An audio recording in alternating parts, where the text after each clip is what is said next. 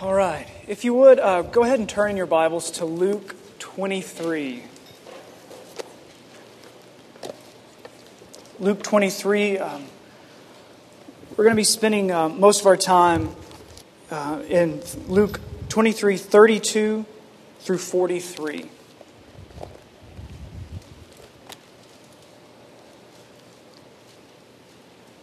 Luke 23, verses 30, 32 through 43. All right. Let us listen very carefully, for this is the Word of God. Two others who were criminals were led away to be put to death with him.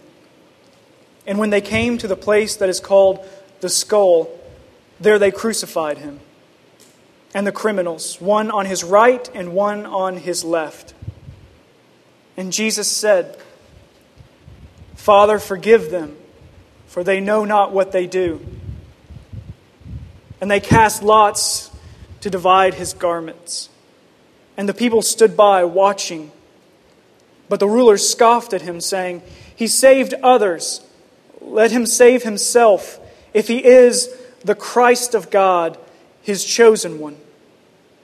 The soldiers also mocked him, coming up and offering him sour wine, and saying, If you are the king of the Jews, save yourself. There was also an inscription over him This is the king of the Jews. One of the criminals who were hanged railed at him, saying, are you not the Christ? Save yourself and us. But the other rebuked him, saying, Do you not fear God, since you are under the same sentence of condemnation? And we indeed justly, for we are receiving the due reward of our deeds. But this man has done nothing wrong. And he said to Jesus, Jesus, Remember me when you come into your kingdom. And he said to him, Truly I say to you, today you will be with me in paradise. Pray with me.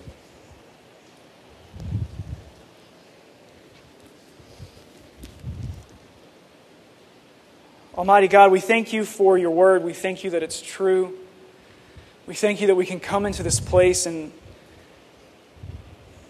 and strive to hear from you.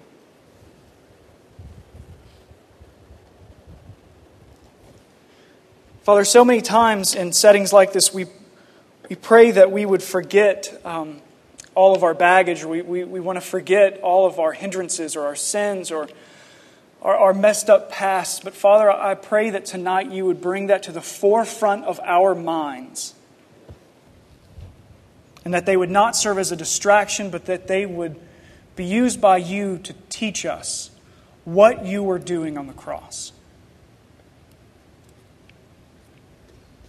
So, Spirit, please come and teach us in this time. We pray these things in and for the name of Christ. Amen. About eight years ago, uh, I read this article um, by a philosopher named uh, Steven Bouma-Prediger, and it was called Yearning for Home. And it really had a, a profound impact on me. Um, it was about this idea um, that everyone, everyone, whether or not they recognize it and see it or not, that we are in a constant state of homelessness. What he means by that is that we are always in this nomadic exile, where we are all walking together homeless. He defines it like this We are all pilgrims and wayfarers.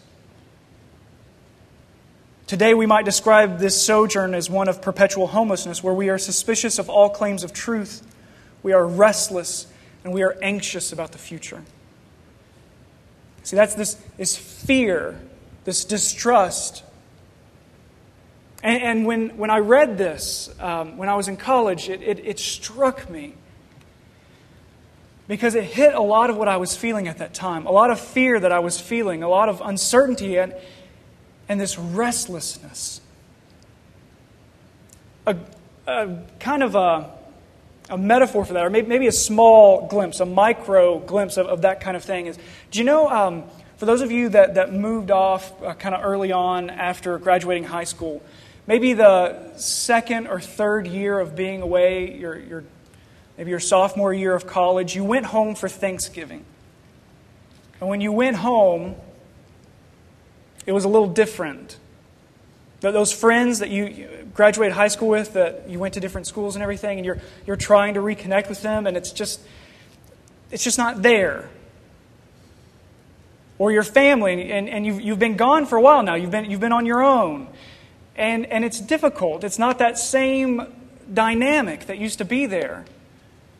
Uh, I went home uh, my sophomore year to see that the video store slash tanning bed that I had worked at uh, for high school, um, that, that it was a subway. A subway. It wasn't Lone Oak Video and Tanning anymore. But my key still worked, so there was still this like little connection of home, and just fresh bread whenever I wanted it. But it was a it was an interesting dynamic. Home wasn't home anymore. And see, what, what Stephen is getting at is that that's on a, a much bigger scale.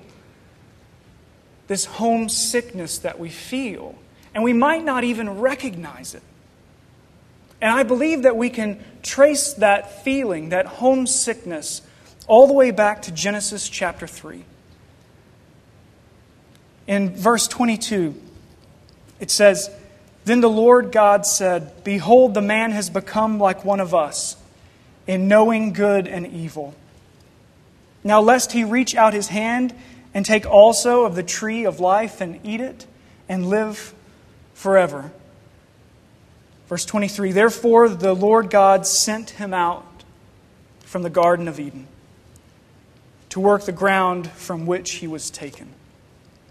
He drove out the man, and at the east of the Garden of Eden, he placed the cherubim and a flaming sword that turned every way to guard the way to the tree of life.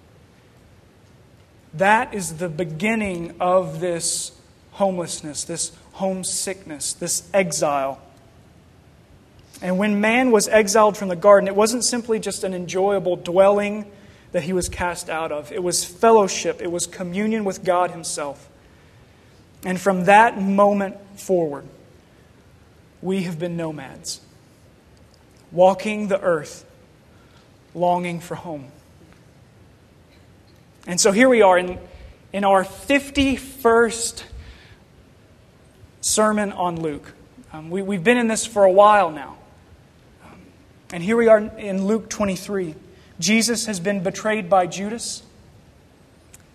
He has gone through his trials and he has been sentenced to death. And at his uh, execution, he's, he's already been beaten. And, and the other Gospels, uh, other than, than Luke, it goes into detail about being beaten and the abuse. Luke doesn't go into that kind of severity. He doesn't really um, get graphic. He, it's not kind of like the Mel Gibson uh, picture of the Passion. It's a little bit more um, matter of fact. Here, here are the things that happened in the execution. And what I'd like for us to do is to, to focus in on these two things that are very unique to Luke these interactions between Jesus, executed Jesus, the, the Jesus on the cross, and those that are re- uh, reviling him, those that are mocking him. And so, the main question I'd like for us to get at as we look at these two scenes is asking ourselves do we know what's happening? Do we know what they're doing? And ultimately, do we know what God is doing here? So look with me, verse 32. Two others who were criminals were led away to be put to death with him. And when they came to the place that is called the skull, Latin is a, a Calvaria, and that's where we get Calvary, the place of the skull. Once they, they arrived there, they put the two criminals, one on either side. The other Gospels tell us that they were robbers, they were thieves. And Jesus said, Father, forgive them, for they know not what they do. Now, if you have an ESV or an NIV or probably some other translations, you, you might see a little footnote there with Father, forgive them, for they know not what they do. Verse 34. And that little footnote probably says some manuscripts omit this sentence. Now, it's because it's, it's scandalous. Um, these comments from Jesus are very scandalous, and, and they, they didn't know what to do with them. So, scribes, the ones that were, were transcribing the scriptures and, and um, helping to transmit them, they started taking it out. And there are a lot of different reasons to consider as to why they were taking it out. One would be that they didn't like Jesus forgiving people, not when he's being crucified. They didn't like Jesus sounding weak and offering forgiveness from the cross where he's been beaten and strung up to die. Another reason might be that they didn't want, particularly the Jews or the Romans, to get off the hook here, to be forgiven. And then another reason might be that 40 years later, Jerusalem was sacked, it was ransacked. The, the Romans turned it upside down. The temple was destroyed, 70 AD. And so they pointed to that and they said, well, that doesn't really look like forgiveness. And so they would take it out. But really, what's at play here is that he did say these words. And what he's doing takes us back to last summer when we were looking at the Sermon on the Plain in Luke 6 last July, where Jesus was telling his disciples and those that would follow after him to pray for their enemies, to love those that are hating them. And that is even more of a scandal than forgiveness to the Jews, that Jesus would pray for his enemies. If there's ever been a doubt as to what turn the other cheek means, that's it. That's the picture. That on the cross, Jesus prays for his enemies, those that hate him. That is a severe challenge to us today. That we would follow our Savior. And we see this play out. Um, we see this later with Stephen. When Stephen is stoned in Acts 7. And they're throwing the stones at him. And he says, Lord, do not hold this sin against them. Even from the cross, Jesus displays his love and compassion. Now, there are a couple of things that we can learn from this prayer. Father, forgive them, for they know not what they do. And the first is that staggering humility of Jesus. I mean, it, it should stop us dead in our tracks. That he would have this kind of compassion, praying for those who persecuted him. And then, secondly, that those who crucified Jesus did not know what they were doing. Now, they were Romans and they knew how to execute people. They knew how to do that. They did it all the time. I mean, these, these guys that are thieves are executed. I mean, I don't know what they stole, but they're dying right next to Jesus. Same kind of death. They knew how to do that. And this was a political criminal, Jesus, misleading the nation, forbidding tribute to Caesar, claiming kingship. They knew how to execute people like that. That kind of stuff happened all the time. I mean, when you are an empire like Rome, I mean, you've got to crack a few eggs, you know? And, and so they knew how to do this. But Jesus is saying something different that they did not know what they were doing. They did not know that they were killing the Son of God. They did not know that they were killing the Word made flesh. They did not know that they were murdering the one through whom were all things and through whom we exist. And they did not know that they were killing the one through whom the world itself was created. Not only that, they didn't know what the Father was doing as they crucified Jesus. Hear these words from Isaiah 53. Surely he has borne our griefs and carried our sorrows. Yet we esteemed him stricken, smitten by God, and afflicted. But he was wounded for our transgressions, he was crushed for our iniquities. Upon him was the chastisement that brought us peace. And with his stripes we are healed. All we, like sheep, have gone astray. We have turned every one to his own way. And hear this. And the Lord has laid on him the iniquity of us all. They didn't know that that was happening. They didn't know what Paul says in 2 Corinthians 5:21, "For our sake he made him to be sin who knew no sin, so that in him we might become the righteousness of God." They didn't know that that was happening that the Father was putting our sin and iniquity on Jesus, and that Jesus was giving us his righteousness. They didn't know that. They were executing a political criminal. They knew not what they did. They didn't understand that this beautiful imputation was happening, meaning that our sin goes on to Christ himself as he hung on the tree cursed. And that from him, his perfect obedience and righteousness was being applied to us here, now, that we would walk in that righteousness. And there was one more thing that they didn't know. And we see that when we turn our attention to these two thieves. Verse 35.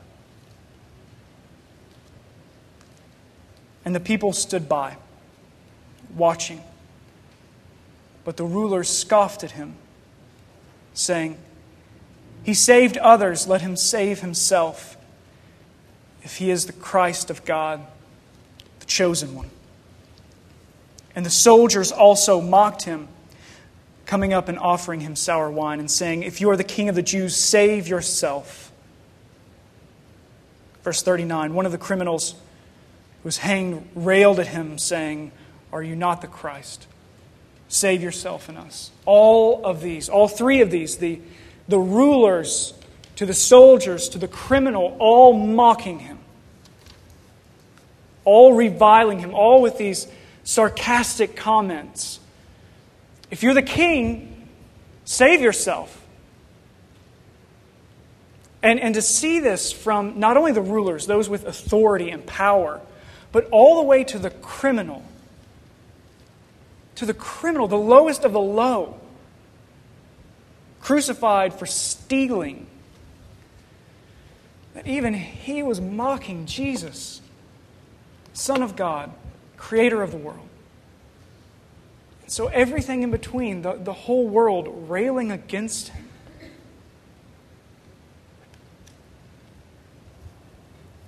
But something happens as one criminal is, is railing against Jesus, the other criminal steps up and he rebukes him. Verse 40. The other rebuked him, saying, Do you not fear God, since you are under the same sentence of condemnation? And we indeed justly, for we are receiving the due reward of our deeds. But this man has done nothing wrong. We've, we've heard that phrase, that declaration of, of innocence, a couple of times during the trial. This man is innocent. This man is innocent. I find nothing wrong with him, no guilt in him. This innocence, this innocence, yet this crucifixion.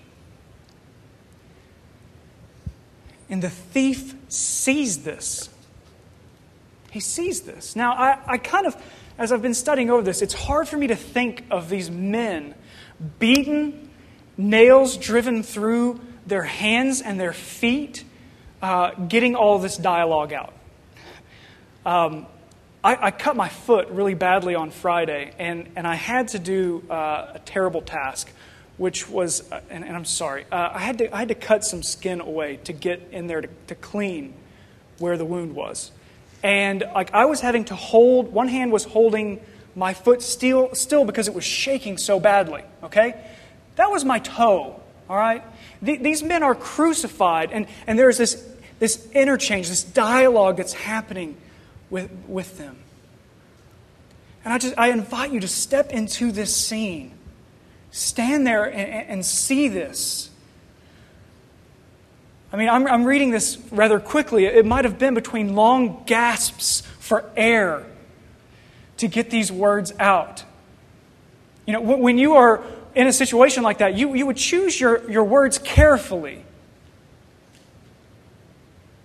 And this man steps up, a criminal, lowest of the low, to rebuke another criminal and essentially everyone else that's mocking Jesus to say, No. No. We deserve this. He does not. And he knew, he knew that this crucifixion had something to do with God and fearing God. Now, I doubt that this was a systematic theologian. I, I don't think that he knew all the ins and outs. And no, he didn't stand there and give this long dialogue about, or monologue of, of who Jesus is and, and, and walk the, the aisle and make his way down and, and shake a hand and, and then, you know, six weeks later, like be baptized. It wasn't a scene like that. But in this agony and pain, he confesses Christ. Because he sees something that no one else sees. In a moment where Jesus is not doing any miracles, he's not walking on water, he's not healing anyone, he's, he's not bringing sight to someone, he's not doing any of this. He's not turning water into wine, he's not breaking bread and multiplying fish, he's not doing any of these things. He looks as helpless as he ever looked. The last time he looked this helpless, he was in a manger, he was in a feeding trough. The last time he looked this helpless. Yet he sees something no one else sees. And that is that Jesus is not simply being executed. He sees that the way of the cross is the way to the kingdom. Now, Jesus could have done a number of miracles, a number of miracles from the cross. Angels in wait, sword in hand, ready to rescue him. He could have done a number of things to turn that mocking into praise, that mocking into repentance. But he didn't. He did a different kind of miracle, one that might be even more amazing than the walking on water or the turning the water into wine. He caused a thief set for execution to see him as king. You see, he saw that Jesus wasn't just being martyred or executed. He saw that plans were not thwarted, but fulfilled. He saw that the plan that the Father had, had, had had since the beginning was being played out in front of him. This was not martyrdom, this was the beginning of the coronation. This was a king coming to power, which is why he calls out Jesus, personal name here.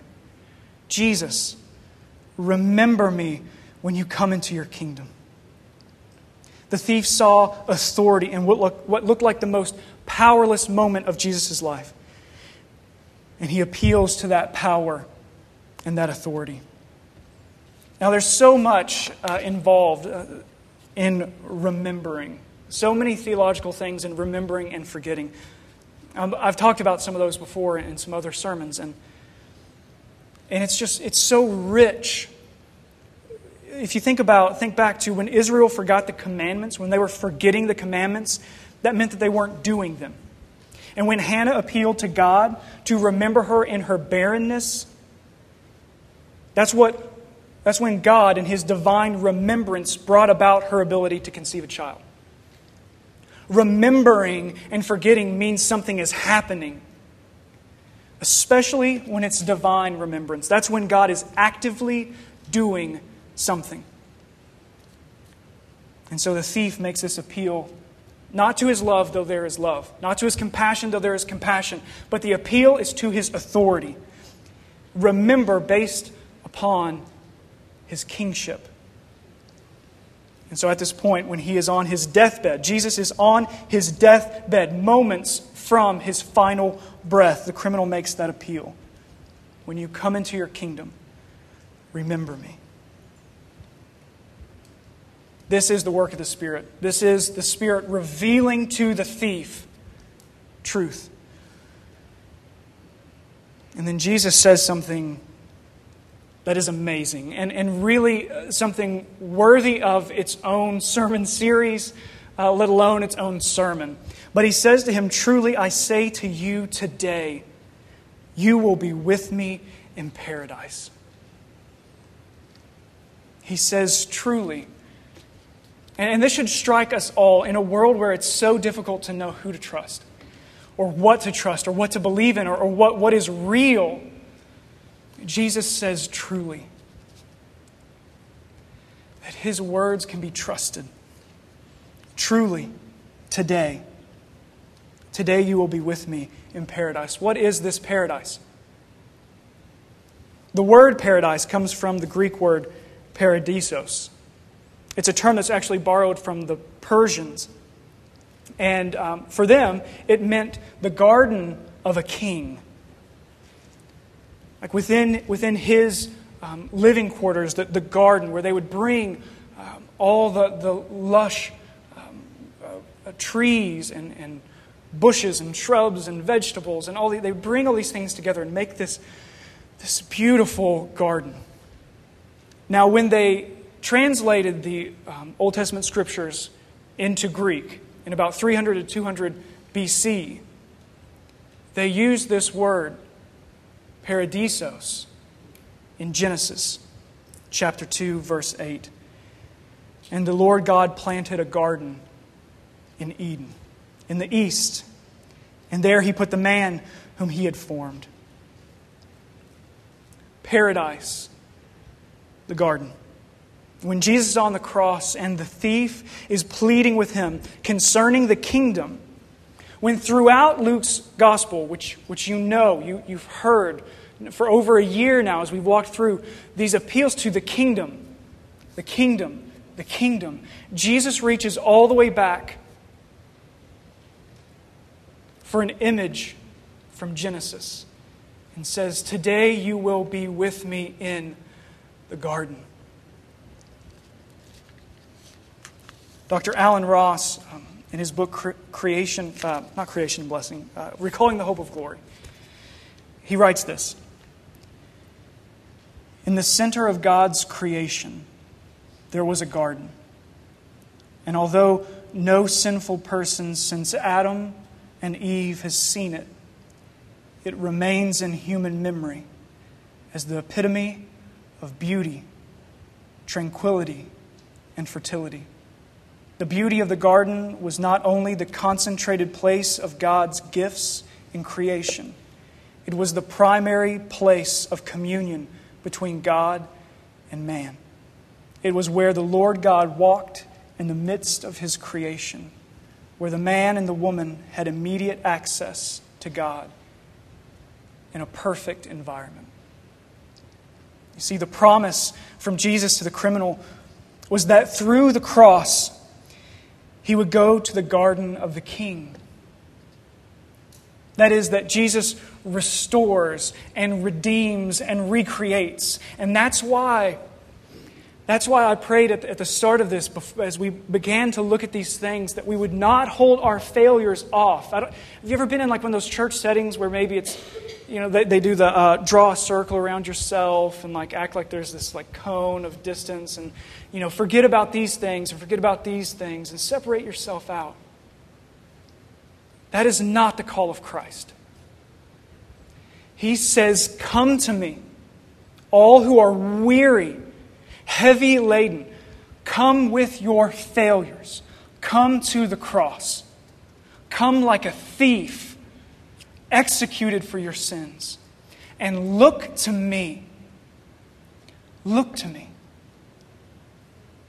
This repentance from the thief.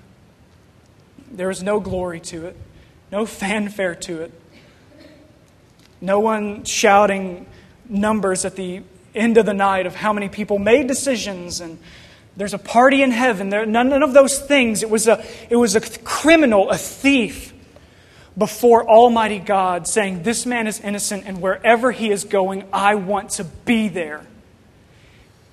Hope. Hope. He saw hope in what looked like the most hopeless place on earth. And through that cross, the garden, this restoration, this thing that we have been longing for and yearning for, think of these things in your life. Think about the longing that you feel. Think about your restlessness. The, the question um, for any, any of you that are in ministry or, or are preparing for ministry, the, the question that you often get will, will be I don't know what to do with my life. It's questions of direction. What do I do? Where do I go? Do I marry this person? Do I break up with this person? What, what, what do I do next? We're nomads. We're in exile, longing for the garden, longing to be complete and to have this community with God, and we don't even see it most of the time. This is the longing of our hearts. This is the restlessness that St. Augustine talked about. The heart is restless until it rests in Thee. And I, I know many of you. This is the joy of having a church that's our size. I, I know many of you. And I know what's going on in your lives right now. And you know what's going on in mine. Things are not okay. And we are in desperate, desperate need of this hope. And this is the promise the promise of the garden that He will restore us, He will redeem us, and He will recreate us as Paul talks about that those who are in Christ are a new creation. The old things have passed away. Behold, the new, the new has come. This is what we long for. This is why we come together in, in a community like this. Is to remember the garden. We come in here to remember communion with God. Because we not only have this sense of longing for the garden, we have this hope of the garden. We have this promise of the garden. And so we come together and say, I know this happened this past week. I know these things that have been going on. And we come together and we sing side by side. I know some of you aren't, aren't Christians, and I know that some of you are wrestling through these things. And it's tough and it's hard, but this is why we come together to yearn and long for the kingdom, the garden, and to point to the hope and the promise that's been given to us in Christ, and that we have a foretaste of that the taste of the kingdom, the taste of the garden in the Spirit. This one Spirit, and we all abide in and abides in us.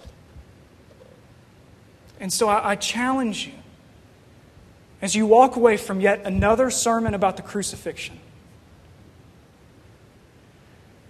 Examine yourselves for this longing, this homelessness, this homesickness. Examine yourselves for that. And examine yourselves for that hope, that promise that we will be with the King in his paradise, in his garden. Pray with me.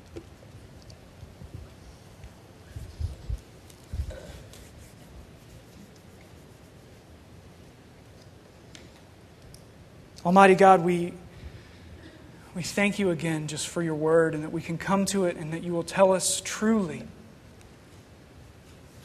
That you will explain the desires of our hearts. You will explain the pains in our lives. You will explain the yearning and the longing. You will explain it to us. And that through Christ you have called out to us those who are weary, those who are crushed beneath the burdens of life. You tell us to come to you, to come to the cross, that we could draw near, and that through the cross we will know what you are doing.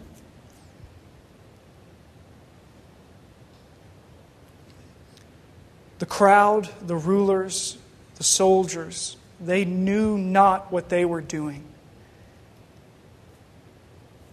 Teach us what you are doing and what you have accomplished. Father, Son, and Spirit. Amen.